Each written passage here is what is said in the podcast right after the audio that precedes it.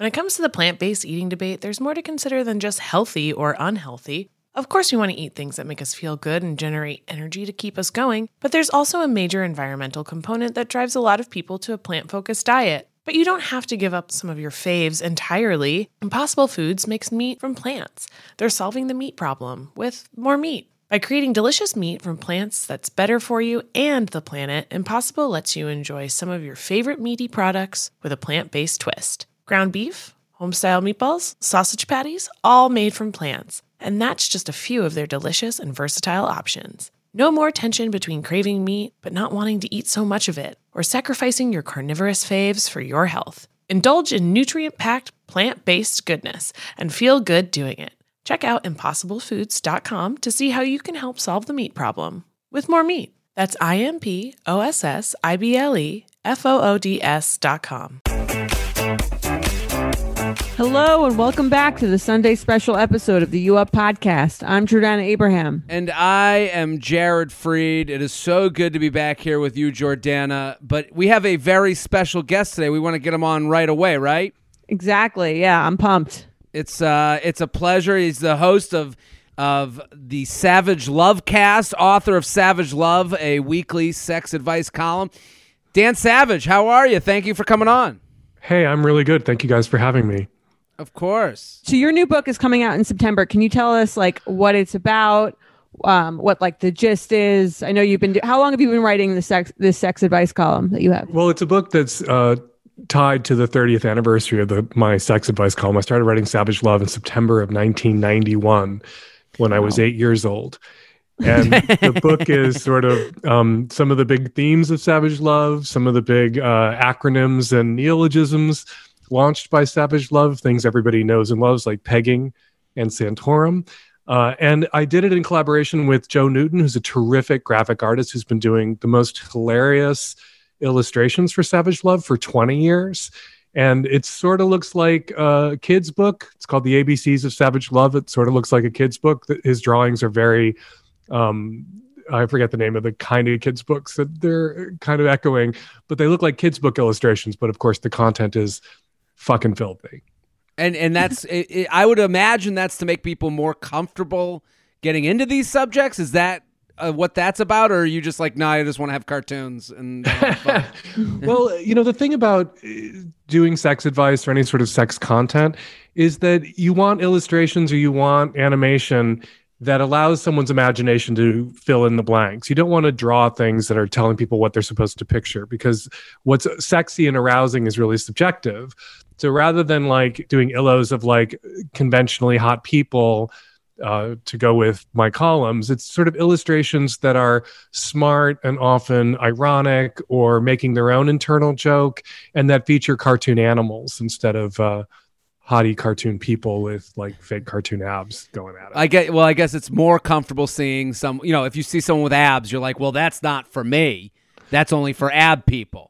Right. It also assumes that everybody's attracted to people with abs, which is Sure. just not the case. Some people like six packs, some people like kegs or liter bottles or whatever the Right. other iterations might be if you Absolutely. tortured that metaphor.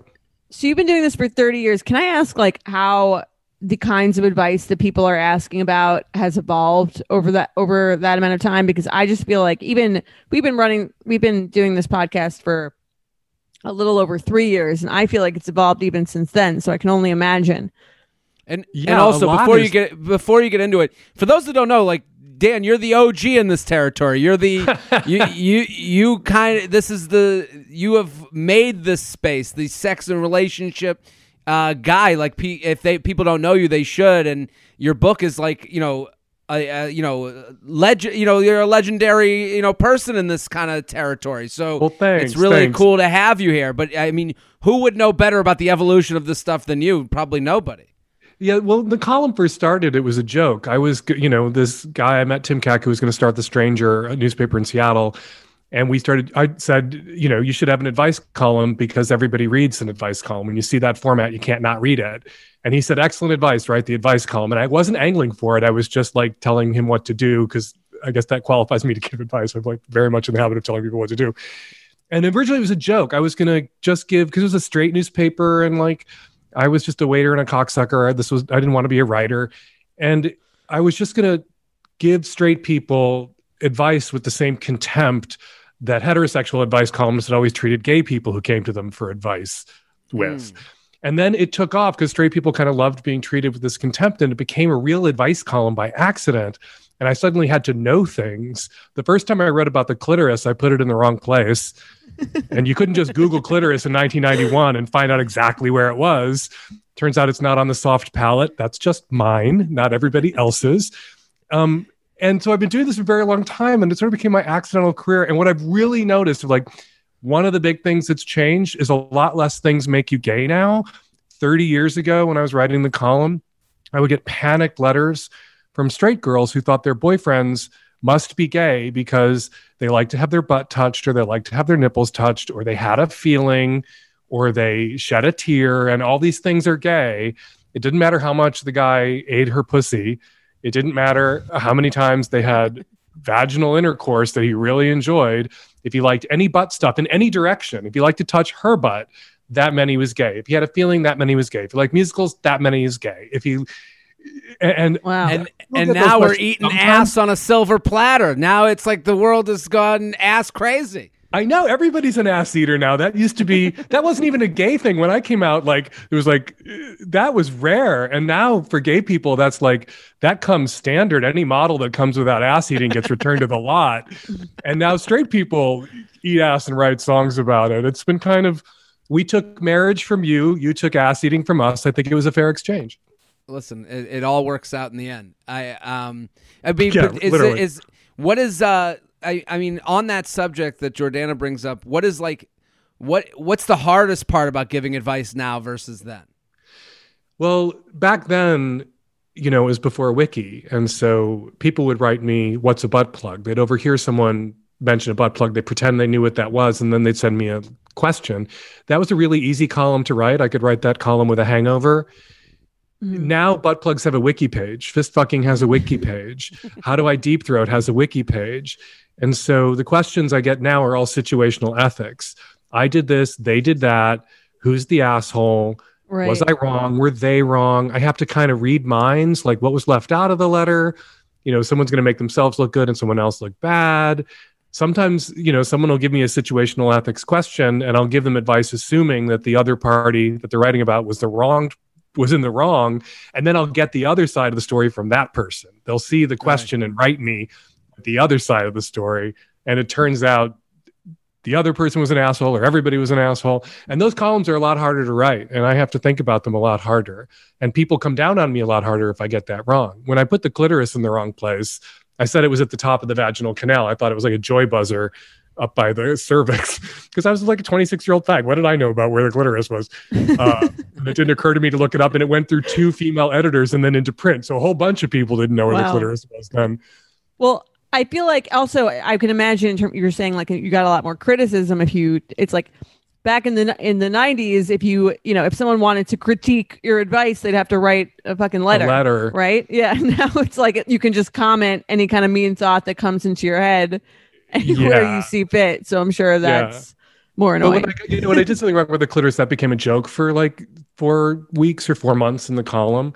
When someone feels that I've given someone the wrong advice when there's like lives and relationships and at stake or just feelings at stake people get really angry in a way they didn't get angry if they thought my butt plug advice wasn't totally on point but you know i always like to say the biggest thing that's changed is 30 years ago, I would get these questions where someone would say, write to me on a letter they had to put in an envelope and put a stamp on and put in the mail.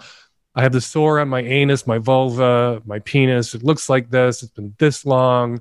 What is it? And I would run these questions and say, well, I'm not a doctor. Even mm. if I, and they'd say, I'm too embarrassed to go to the doctor. That was always in the letter, too embarrassed to go to the doctor. And I would write them back in the column and say, just for the record, not a doctor even if I could tell you what it was, you still have to go to the doctor. I can't print the column in penicillin this week, and you can't shove the newspaper in your panties. You still got to go to the doctor.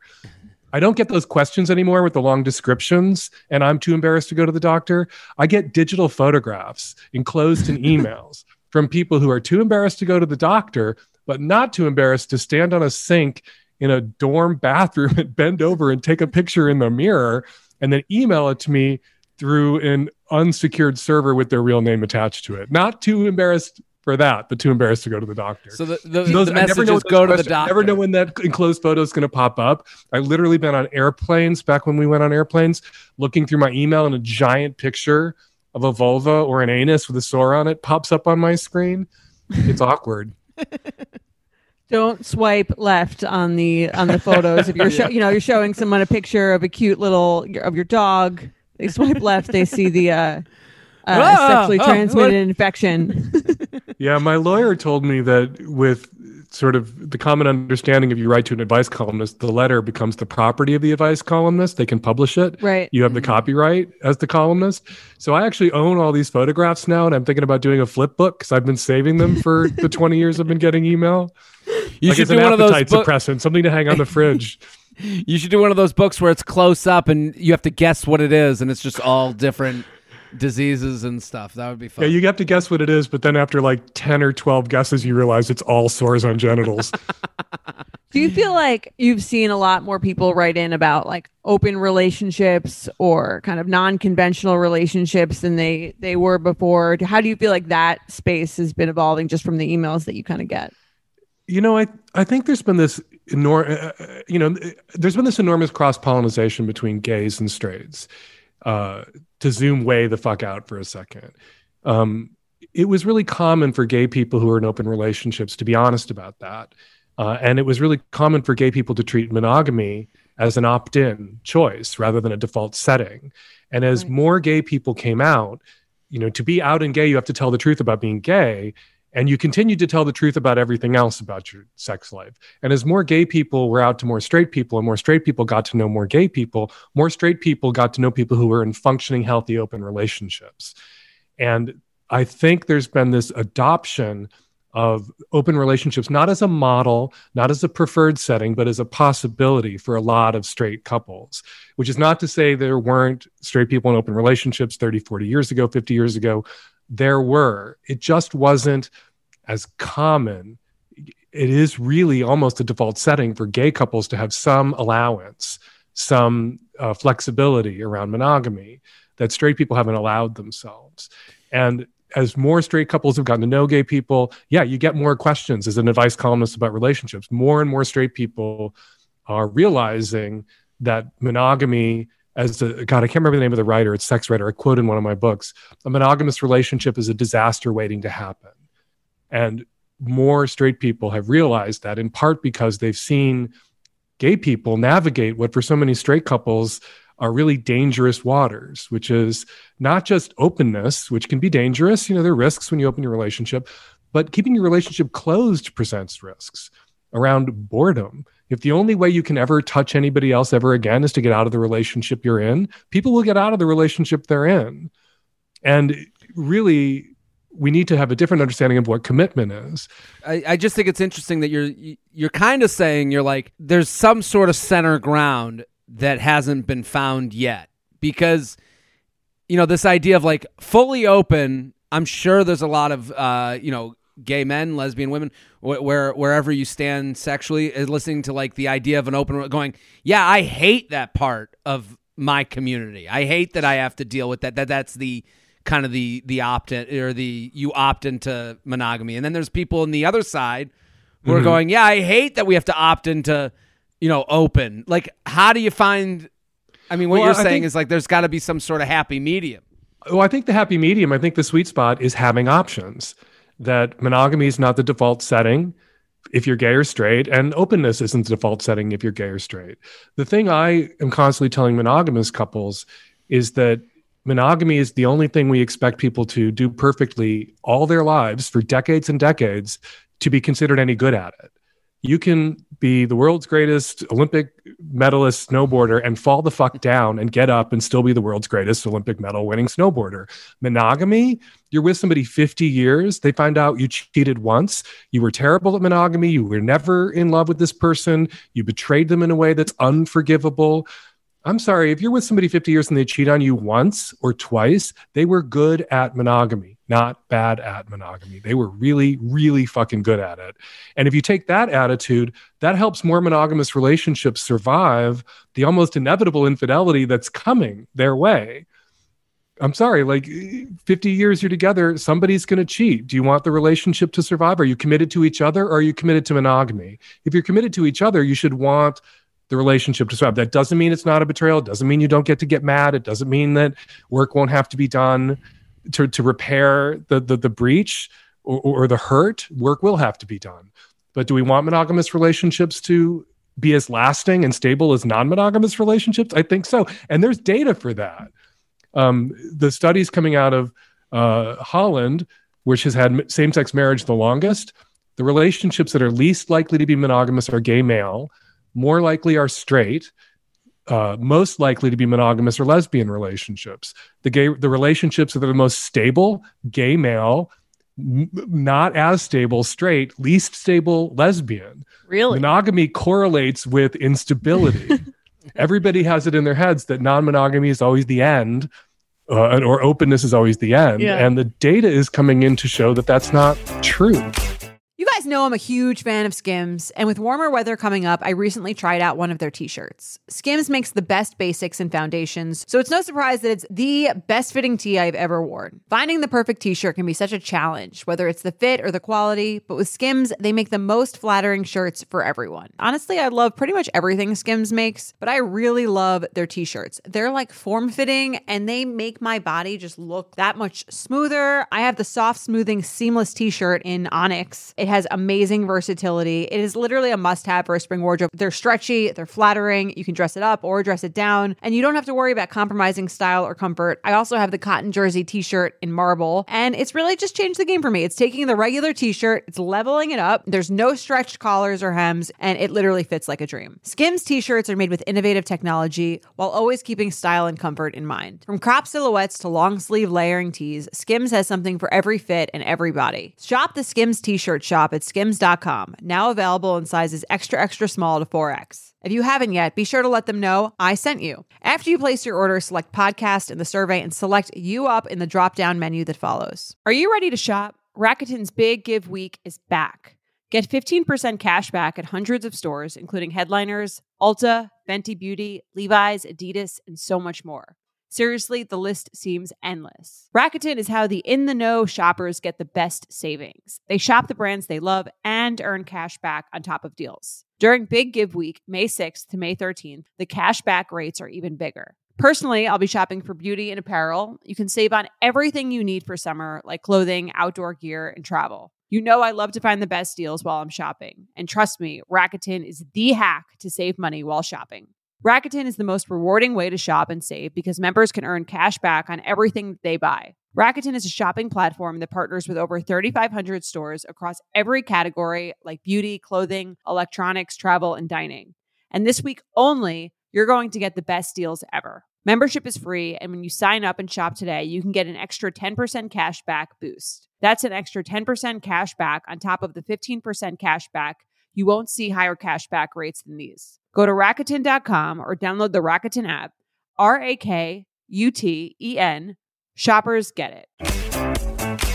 Do you think that what hurts openness, open relationships, is that that becomes kind of like the first excuse that people use to get out of a relationship?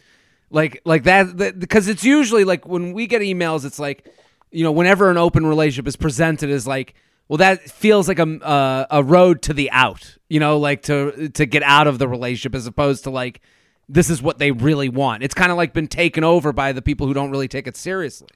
Yeah, there's some people who ask to open the relationship because they don't have the courage to end it, and so they want to have their cake and eat it too. Right. But our, our our sample is skewed. Particularly, straight people's scam- samples are skewed when it comes to open relationships because you hear about the ones that failed. If Right. a couple is in an open relationship and they're straight, maybe they have three ways every once in a while. Maybe they even have other relationships. The odds that they're out about being non-monogamous to their family and friends are really low. Most mm-hmm. non-monogamous straight couples aren't out. So straight people hear about the open relationship when that couple is ending it. And then like, oh, look, they like, oh, they were having sex with other people. Oh, they had a three-way, of course. And then it could be that your parents have been together for 40 years and swingers the whole time. And you don't know about and you don't know about it and you probably don't want to know about it and your Yeah. parents have spared you like where they're going on their weekend getaways, you know, if they're going Right. to like big swingers conventions. And so you don't factor in the long term stability of your parents' open relationship because you don't know about it. Right. I feel like the tough part is is that even if you have an open relationship, there are usually still rules, right? So it's almost like there's still opportunities to betray someone, even if you have a sort of more non-conventional setup. Yeah, So- absolutely. I mean, we'll get to that, I guess, in the email that we're going to go go over. But I do feel like, like, what do you think it is about having these options that makes those couples more stable, or that makes you know people feel not as constrained, or Well, you know, people have this sort of hardwired need for variety, but also for affirmation. And it's hard to feel erotically affirmed by someone whose job it is to fuck you. Right. Uh, and sometimes people need to get that affirmation Right. elsewhere. That doesn't mean you Put on the to, like, hard hat, head to the factory. yeah, that's not it- fun. it doesn't mean that you you have to sleep with other people but it's healthier if you can like go out with your partner and see them like through other people's eyes if other people are attracted to them then you can it's almost as if you see them uh, freshly and Right. you can do that without opening your relationship but that's what a lot of people in open relationships get it's not that all your sexual energies are directed elsewhere now it's your sexual desire for your partner is reinvigorated in part by the fact that other people are interested in your partner sexually or even having sex with your partner. That, that takes an incredible amount of confidence in the in your partner and yourself and the relationship, right? Like that's you can't. I can't imagine a, a couple that's like, is she still into me? Like, can do this? Like that. But what's what's more exhausting? The confidence that it takes to have if not openness, at least an acknowledgement that you're still attracted to other people and attractive to other people. Mm-hmm. What's more exhausting? The confidence that takes or the constant policing that goes on in monogamous relation Oh, unhealthy totally. monogamous relationships where you looked at that waiter or you're into your personal trainer or I'm going to search your phone and let me look at your computer and oh my god you got on a dating app just to like look around and the amount of time and emotional energy people waste policing their committed monogamous partners for evidence of what they should just assume to be true. Of course, your partner of 10 years wants to fuck other people and thinks about it, just as you want to fuck other people and think about it. It's that they don't, and that should be enough. But of course, they want to.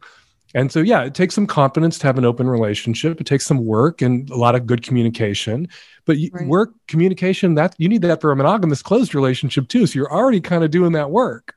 Mm. Yeah, I guess the fear is just that like if you would allow someone to be with someone else, it just makes it that much easier for them to leave you for that person. Yeah, that's definitely a Which- risk. And I- the- I- mean, but the flip you- side is if you don't allow your partner to be with anybody else, they might leave you to get to be with somebody else. That's my true hus- too. Yeah. My husband's been with me for 27 years, and we were monogamous for the first four. And one of the things we've said to each other is one of the reasons we love each other and are still together is that we can have each other and other people too. That we didn't, we weren't ever put in a position where we had to face a choice, just you or new experiences, variety, affirmation Well- from elsewhere. What makes you prioritize that relation, the relationship you have with your, with your husband over a you know anyone you meet that you feel like oh is really cool and really interesting and really different? Like what kind of keeps you um, committed to your husband? There's all sorts of things. Uh, inertia, mortgages, intermingled finances. There are outside Yeah. things that put a pre- pressure on a couple to stay together.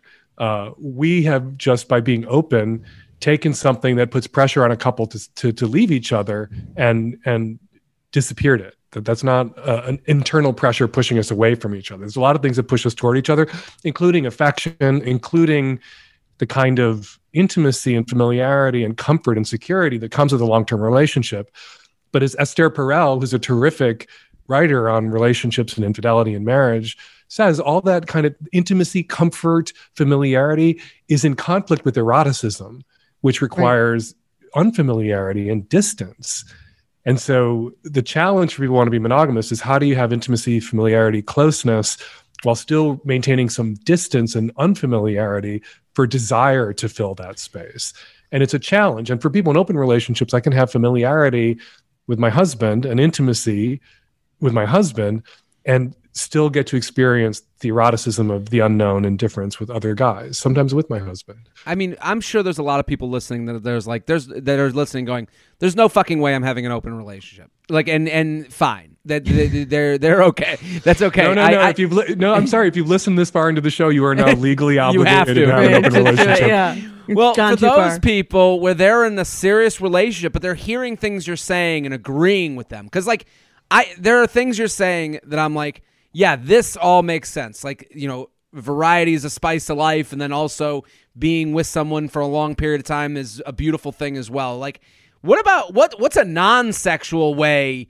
To kind of get that adventure? Like, is that is that even possible? Like going to a bar, like dressing hot, flirting with someone. Like, like are the are Yeah, there like bumper? Is there a bumper bowling version of the actual bowling? Because someone listening could be like, I want that, but I don't want that. You know? Yeah, Right. There are straight couples who go to swingers parties and only have sex with each other, who are in this erotic environment where other people are having sex. Maybe they get off on being a little exhibitionistic or they get off on the voyeurism, but they only have sex with each other. One of the things that really kills sexual desire, particularly in women, and women's desire in a committed long term exclusive relationship actually falls off faster than men's desire. Women are wired for more variety than men are.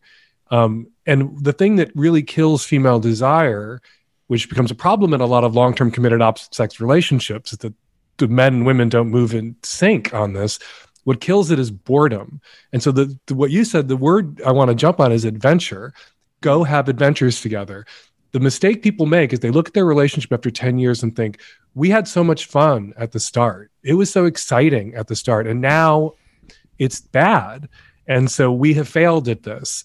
And what they're sort of misdiagnosing is what made it fun and exciting at the start, which was not anything intrinsic to these two persons. It was that at the beginning, you were the adventure they were on, and they were the adventure you were on.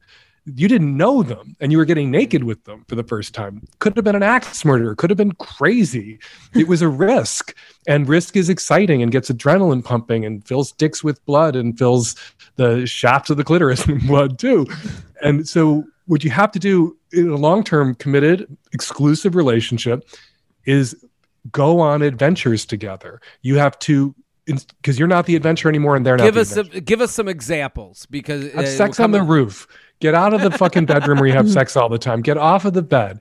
Go to like a bar that's dark and arrive separately and then circle each other and watch other people flirt with your partner and then make out with each other. Go to a sex party and not don't have sex with anybody else.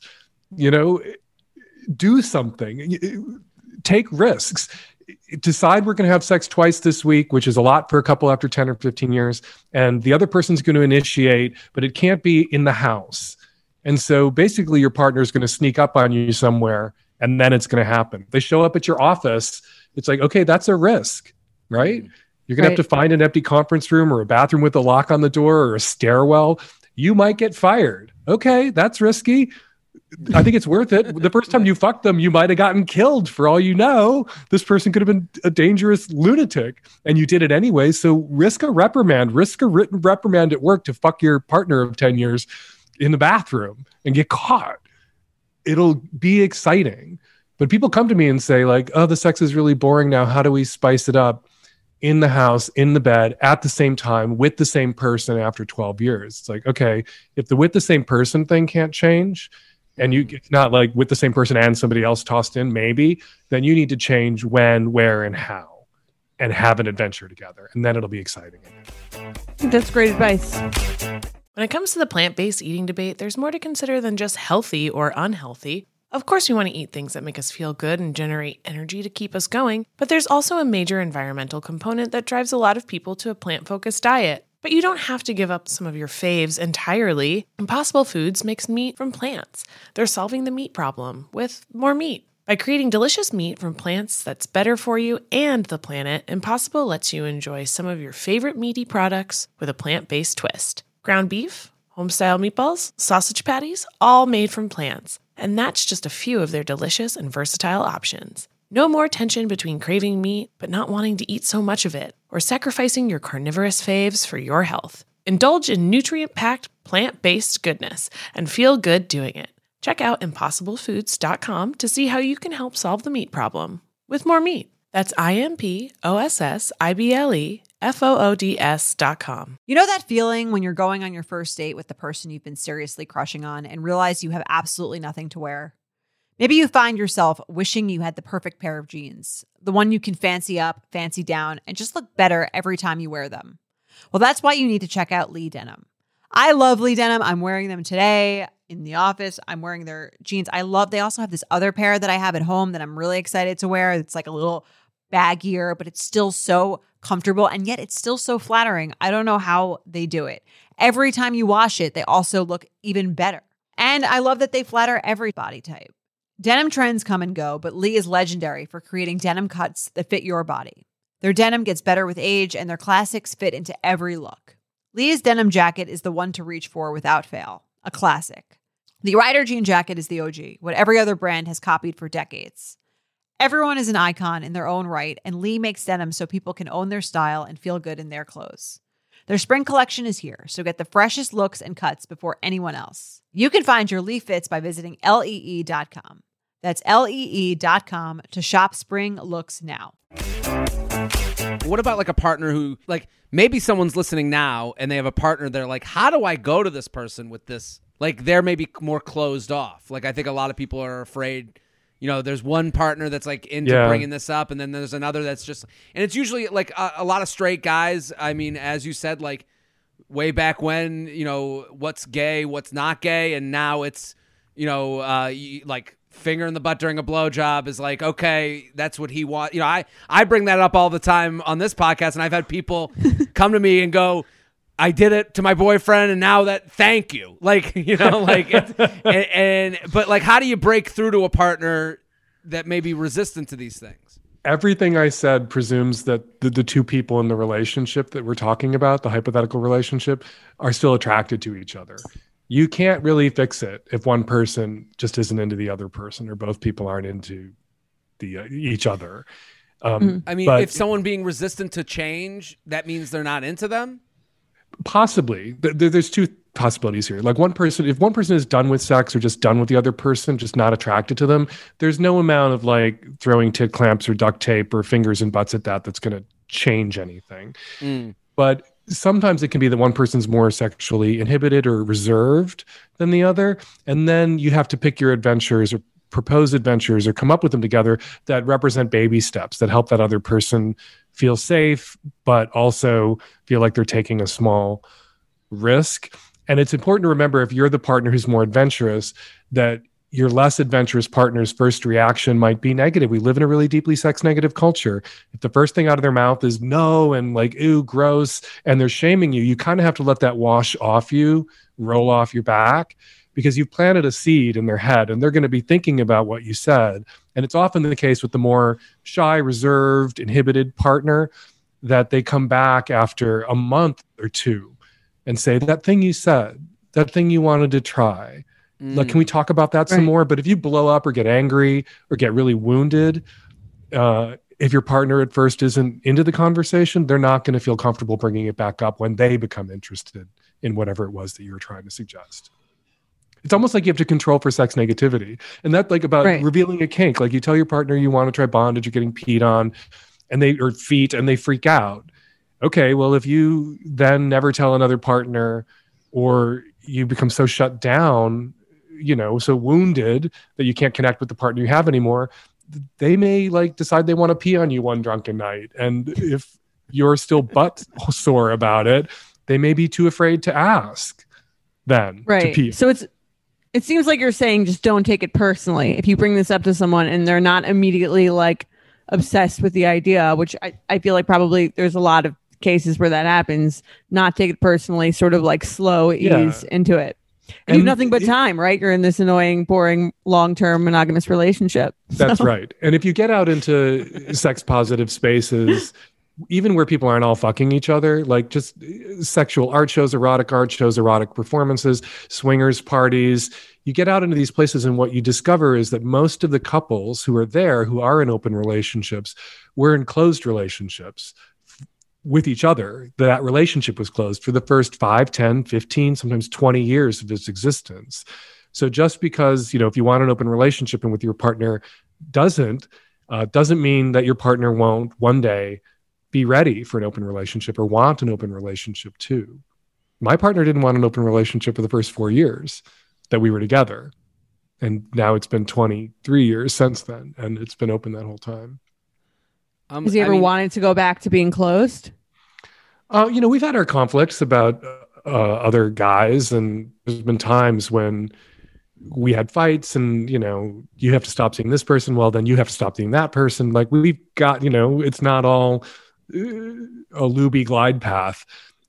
that said, you know, we're almost together 30 years. Um, parents of a grown child. Most couples like us are kind of hanging out waiting to die. And with my husband and I, we get to look at each other and go, well, even when we're in conflict about it, we're not bored. We're Right. not just like biding time until one of us dies and we can then declare the marriage a success. It's a It's good very point. romantic, It- yeah. it- very romantic. I, I don't know. It's a, it's an interesting. A, a lot of this stuff is changing your perspective. Like it's just taking a, Yeah. a, a little or bit being of open A, to a new perspective. Right. And it's even, I not think. prescriptive. Like, I, I, as a non monogamous person, I recognize the singular benefits and perks of monogamy disease safety, a kind of emotional security. There is emotional risk in an open relationship. And, and for a lot of people, those two things are really valuable and really important. And a relationship that doesn't have those things, uh, paternal security, if you're of childbearing years, sometimes for people relationships that don't have those things they don't feel safe and secure in them and I, I respect that you know a lot of the advice i give isn't telling just monogamous people they have to be non-monogamous. It's telling monogamous people what they might want to bear in mind so that their monogamous relationship is a success. Like go on adventures together so that your sex Mm. life doesn't fall apart and then you become resentful and leave the relationship to go find a new monogamous partner and then repeat that pattern of Right. you're together for five or 10 years and it falls apart sexually. And so the only way to have good sex again is to get out. And people will get out if that's the only way to have good sex again. So my advice around go on adventures, maybe go to a sex club, even if you don't touch anybody else, that's not be non monogamous. That's here's how you can be monogamous and keep it going. And, and and have and fun see together. and see your partner kind of in a new light. See them under a new in, in a new perspective, a new sexiness, and a whole new world. Right. You don't have to see them under a new person to see Yeah. them under a new light. uh, we have a lot of couples that actually listen together.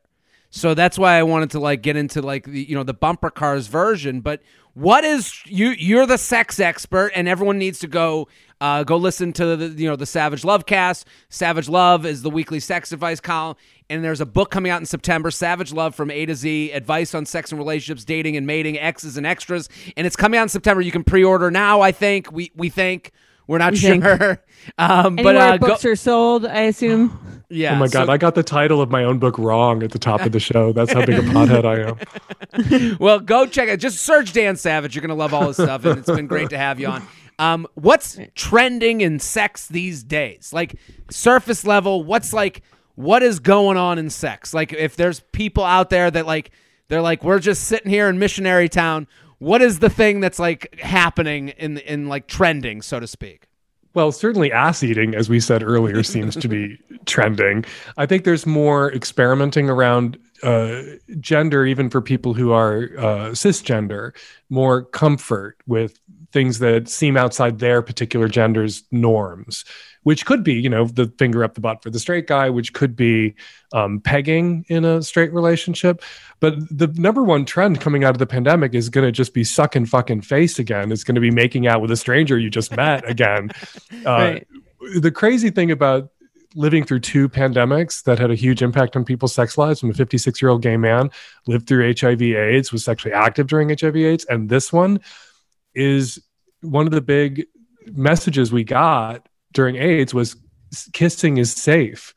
And so at least we had that. Even if you weren't comfortable having any other kind of sex, you could make out. And then during this pandemic, it was like fisting is safe, kissing is not.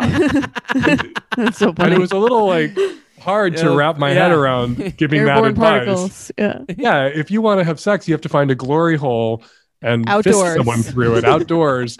uh, but whatever you do, no chaste kissing. Like a peck on the Mm. cheek was riskier than an arm in the ass.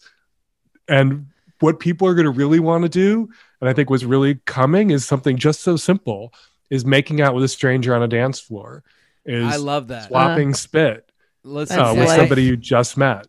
I've been thinking about this a lot. It's a, it's IRL summer. We we deal with a lot of dating app questions, a lot of dating, you know, sliding into DMs. It, I feel like it's an IRL summer in real life. Like people are going to be out, people are going to be at bars, more w- willing to talk to each other. Just like you said, swap and spit. Why not? I think that I, that's a great uh, expression, IRL summer. I'll credit you Love if. I start using that on my podcast. I think that's really what's coming. Love it. Got to put that on a shirt. We got yeah. Let, let, let's print them up, Maddie. Have you ever felt that fast fashion ick, but can't always afford the super high end stuff? I have a solution for you Nuuly. Nuuly has everything you need to bring your closet up to speed for the season without breaking the bank.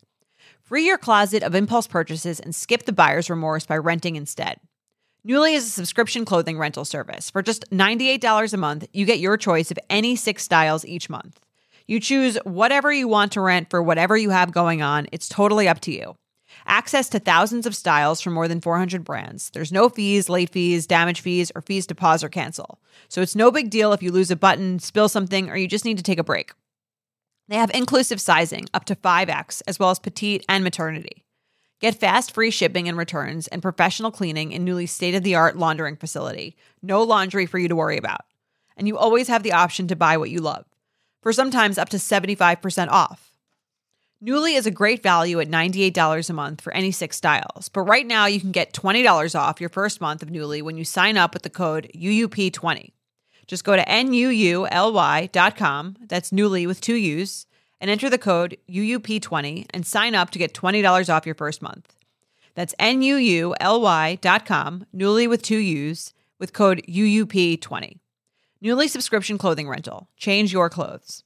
Selling a little or a lot? Shopify helps you do your thing however you cha-ching. Shopify is the global commerce platform that helps you sell at every stage of your business. What I love about Shopify is basically how no matter how big you want to grow, Shopify gives you everything you need to take control and take your business to the next level. I know we use Shopify here at Betches, and honestly, anyone with any kind of business could really benefit from Shopify. Whether you're selling scented soap or offering outdoor outfits, Shopify helps you sell everywhere, from their all in one e commerce platform to their in person POS system. Wherever and whatever you're selling, Shopify's got you covered. Shopify helps you turn browsers into buyers with the internet's best converting checkout, 15% better on average compared to other leading commerce platforms. And sell more with less effort thanks to Shopify Magic, your AI powered all star. Shopify powers 10% of all e commerce in the US. And Shopify is the global force behind Allbirds, Rothy's, and Brooklinen, and, and millions of other entrepreneurs of every size across 175 countries. Plus, Shopify's award winning 24 7 help is there to support your success every step of the way because businesses that grow, grow with Shopify. Sign up for a $1 per month trial period at shopify.com slash betches, all lowercase. Go to shopify.com slash betches now to grow your business no matter what stage you're in. Shopify.com slash betches. You want to do the email, Jordana? You want me to read it? Don't you read it? Yeah. Okay, so listen, we got an email. Let's get into it. Hey J and J, love you guys. All the advice you give while adding comedy into dating. I have a relationship dilemma. Was hoping you could help me out. My boyfriend of a few years keeps bringing up wanting to have a threesome, and I would like some advice on how to handle this discussion. Here is some very important background info. I'm a 28 year old bisexual woman and got out of a six year relationship kind of shortly before my current one. With my previous boyfriend, we had a few threesomes and a fivesome with a with What? multiple different women. Look at this person. I uh, uh, what uh, fivesome? They should just give you like an award after like a like a plaque. like you've done it, you've achieved the goal. Uh, in the last year of our relationship, we hooked up with my best friend uh, quite a few times. It was all fun and games until the breakup. I thought we were taking steps forward when we he broke up with me one day and didn't really give a reason. I thought it was mainly because he decided he didn't want to be with me forever, and I'm sure that is still part of the reason. But I found out about a month after it ended that he was also cheating on me with the same best friend that we were hooking up with. Now that I look back on it, I am not surprised and should have seen the signs, but he is still an asshole for it. Uh, Okay, we don't disagree with that. Uh, one sign was that we had a set of rules for threesomes that he was not allowed to penetrate her, but one drunken night that rule was broken without my consent.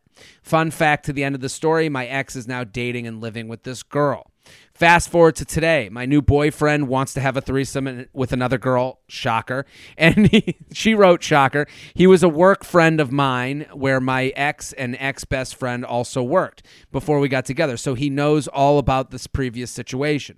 We are both very sexually competitive, usually have open communication about sex, and discuss few uh, discuss things we might try in the future. And a threesome has come up a few times. He also jokes that my ex boyfriend ruined threesomes for him because of how everything went down. I usually just laugh, shrug it off, or say keep dreaming to avoid the full conversation because I am not sure what I want to say. I am open to having a threesome again one day because it was really fun, but I am scared that it will end in the same way with my boyfriend running away into the sunset with the other girl. You should also know that my boyfriend had a threesome before and also cheated on his girlfriend with the with the other girl, so there's that. I would also like to have the same rule in place for at least the first time because I, of my own insecurities. I am worried that if I say that I am open the, to it in the future, he will want to jump into one right away. I'm working through the relationship trauma with my therapist, but I also would like your opinion on what to do, how to word this, especially when it comes to taking the, his joke about about it and turning it into a discussion. Any advice is appreciated. Thank you. Some girls just want to have fun. So, Dan Savage, what do we think? Well, basically, she's saying, you know, I had a threesome with this guy and he cheated on me. If I hadn't had that threesome, he wouldn't have cheated on me. That cheater wouldn't have cheated, as if the threesome is what facilitated or, or made turned him into a cheater. And people do that with open relationships. Um, if the open relationship failed, it's because it was open. When a closed relationship fails, nobody blames monogamy. Well, it's interesting right? what you're saying. We get a lot of te- we get a lot of. I mean, this happens with non-open relationship. This happens when someone goes, "I texted twice in a row." They blame the twice in a row right. that the relationship ended. I was too much. They'll say, right. but that's we all know that's not true. And the same thing is, but the stakes are higher here. Right. The, the, the really telling thing is that she enjoyed the threesomes and would like to have them again. So mm. I would encourage her to instead of trying to game out the possible collapse of the relationship she's in now, to think of what she would enjoy and what she wants right now. And rather than look at her current boyfriend who has cheated, and it's not true that once a cheater, always a cheater. It is true once a cheater, likelier than someone who's never cheated to cheat in the future, but it's not uh, certain that a cheater cheats in mm-hmm. the future, just slightly more likely. To look at him and say, okay, this is the problem with the last time. I had a, three ways is that he ended up cheating on me with the woman, just like you did with the woman that you and your ex had three ways with. So I need to see that you're going to honor my boundaries if we're going to go here, which means no penetrative sex with the other person, at least the first time.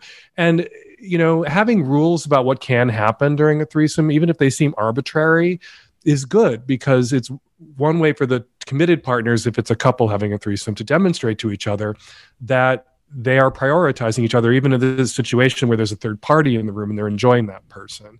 So I think it's fine for you to say no penetrative sex until I say so with the other person, until I'm comfortable. And you may get comfortable with that. And seeing that your boyfriend doesn't, in a drunken state, violate your consent eh, or want to have penetrative sex or try to renegotiate the terms and the limits and the boundaries during the act, which puts a lot of pressure on somebody uh, or put a lot of pressure on you that can end up making you feel more comfortable having these threesomes. But what really I think is the core issue here is that she likes threesomes too, that she would like to have these threesomes too. She just wants to have them with someone she feels safe with. And her current boyfriend can prove to her that he's she's safe with him only by having the threesomes. Will she see that he's safe to have threesomes with? So it's sort of a catch 22. To feel safe having threesomes with him, you're going to have to risk having threesomes with him. Now, maybe he's not a great candidate. Maybe you should think about dating somebody else because he cheated on his ex in the exact same way your ex cheated on you. And if you're in therapy about the way your ex cheated on you, being with somebody who cheated on their ex the exact same way might not be a great idea. But if you're going to be with him, you're going to have to like take a leap and trust him at some point and trust him to do not just this thing that he wants to do, He's not imposing threesomes on you. It's also a thing that you want to do and you enjoy, and you have to factor your own desires into this decision as well. Yeah. I think that's great advice. I was also wondering, I mean, do you think just because this is for this is like a new relationship and you were saying you were with your husband for 4 years before you got into that. Do you feel like there almost has to be some sort of like in the short term for when you first get together some sort of like maybe stricter boundary just so that you can become more committed to each other before you were to sort of get into this because it it seems like if you're doing this in the beginning of the relationship it's not that secure because the relationship isn't that stable because it hasn't existed for that long you know individual results may vary Uh, i know people who are in stable committed relationships that were open from the very start um, Right. I know people who waited 10 years and needed to wait 10 years before they could open the relationship. And I know people who've been together for 30, 40 years who've never opened their relationship. What mattered to my husband, uh, it mattered for us, was that he saw that even though monogamy wasn't what I wanted, I wanted him. I was committed to him more than a, I was committed to my preferred relationship model. And eventually he became so comfortable and so secure in that commitment that then he could think about opening the relationship. And he really instigated opening the relationship. It was he who uh, brought us to that, you know, said, I would like to do this now. And that, but he needed to see that from me. Now, what you need to see from someone to feel secure in the commitment, that could be very different. You know, two people who were never sexually exclusive, they may not, not need to see that from each other to feel secure in the commitment. There may be something else they need to see from each other to feel secure in the commitment. That's just as validating and just as valid. Well, I would Right. say, like, Jordana, you bring up a good point based on this email, because in this email, she's with some. A, a huge part of this email is that she's with someone. It, it ends badly, um, and he ends up with the person they had a threesome with. And now, fast forward to today, my new boyfriend wants to have a threesome with another girl. He has a he was a work friend of mine where my ex and ex best friend also worked. So like the idea that they're like in this new relation, I wouldn't feel comfortable if my new girlfriend jumped into a relationship with me a month after she knew that my last relationship ended because of all these threesome things and then a week later she's going so i'm here at the threesome factory. When does it start up again? Like i i, I kind of understand this situ- i understand what you're saying like dan with, with like it can happen either way but like in this situation you know there there's some pretty big signs that this guy could just be here for all the threesomes like i, I don't Do know we- wait, wait. Do we know that? Is he pressuring her to hurry it up and have the threesome, or is he just if they just acknowledged in like because you get to that point in a relationship where you lay your fantasy cards or kink cards down on the table, and are they at that point where threesomes are something that he's enjoys and would like to experience again, and so she's obsessing about it, or is he pressuring her? I don't think that's clear from sure the the email. It could just be that he tossed that out there as something that he'd like to someday get to do again.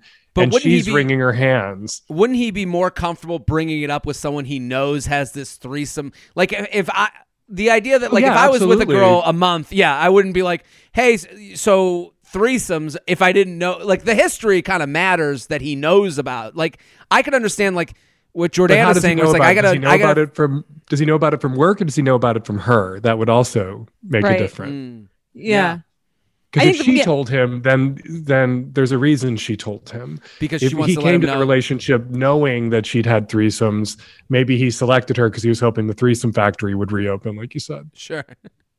right. Yeah, I, I I just say the, the the trust issue is. I mean, that's number one, and she obviously doesn't trust him to like. I mean, I don't think that she would be like, "Let's have a threesome," and then like all of a sudden he'd have like all these vibrators in his hand, being like, "Let's go," you know. Like I I think he would be a little slower to the threesome than she's kind of worried about. But I I do understand the the problem, right? Yeah. And, the the solution here is how do you establish trust and a feeling of safety and security? I would say to the emailer, what do you need to see from him? Like for him not to bring this up anymore, for him to wait two years to have a threesome, for him to let you be the one who brings it up whenever you guys talk about it, or if you're going to have the threesomes, to see that he totally respects your boundaries. Like, how can he prove to you that even though he's stepped on the same rake your ex did, and like he cheated with the person they were having, he and his ex were having threesomes with, how does he demonstrate to you that he's right. Mm. not going to make that mistake again and that you're safe having the threesome that you would also enjoy with him? And you can I put think- that on him. You could you can you- lay that in front of him. I think you could bring that to any other like adve- like you're talking about adventure that someone would want to try. Let's say someone wants to go on a motorcycle with you. If you're like, I'll try it, but don't go too fast or don't do this thing. It's like if the person shows you they're caring by respecting your boundary, and then you can try something n- like new with them. Or I guess she's already done it, but try with this, but not with this partner. Like almost using it as a test to see like how much they respect your boundaries and care about Right. making you comfortable. I think that's a great The swingers have a term called soft swap, which are couples who go to swingers uh, parties where they don't have vaginal intercourse. This is, this is a straight lingo term. They don't have vaginal intercourse with other people, but they do do oral and mutual masturbation. It's called soft swap. Like, I, and that's a problematic term because it's like rooted in the idea of wife swapping and it's men trading wives at these parties, which is uh, organized swinging is a matriarchy. Women really run it and are in charge because if women don't feel safe at swingers parties, they leave and then it's over. And so soft swap, you know, the couples who engage in that, if you, you that's your understanding with your partner and you're doing soft swap and then you see your partner having vaginal intercourse on the other side of the room, you're not going to feel safe. You're not going to feel you're going to be angry. You're going to that's cheating. You're going to feel betrayed. You also And have bigger but- but- problems in your relationship. You know, like that. Yeah. But if you see every time you go, you see your partner like saying no to people who want to have vaginal intercourse, only engaging in the soft swap that you mutually agreed to, you'll feel safe with your partner. Maybe safe enough one day to renegotiate that boundary, maybe safe enough one day to allow your partner or your partner to allow you to have penetrative intercourse, vaginal intercourse, or maybe not. But just seeing your partner honor that boundary makes you feel safer doing that thing. But th- but eventually you reach that bungee jump point where you just have to like you're having a three way or you're not having a three way, Yeah. and your partner can prove to you that they're safe to have a three way with during the three way, and eventually you gotta like strap in and jump. Listen, this has been fantastic. Yeah, that's that's great advice. Yeah, great advice. Absolutely. Thank you so much for coming on. And to just reiterate, where can we find your book? Anywhere that books are sold, I assume, and Anywhere it comes that out in books are September. Uh, and please do patronize your independent local bookstores, as, as I do uh, at Elliott Bay Books in Seattle. Uh, but of course, you can't get it on Amazon. Um, and you can find my column and my podcast at savagelovecast.com. Perfect. All right. Thank you so much. We will be back on Wednesday. Bye.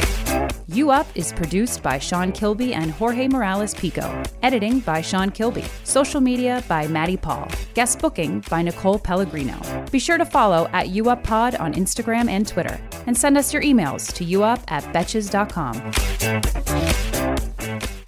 Thank you to our sponsor, Netflix. Bridgerton is back. And dearest gentle readers, you will not want to miss this chapter. Longtime friends Colin Bridgerton and Penelope Featherington find themselves in quite the precarious situation. The wallflower is ready to bloom, but she needs Colin's help to find a marriage match. Will these friends defy expectations to find true love? And will Penelope's secret identity as Lady Whistledown destroy any chance she may have at love? You shall have to watch and see. Watch part one of Bridgerton only on Netflix, May 16th.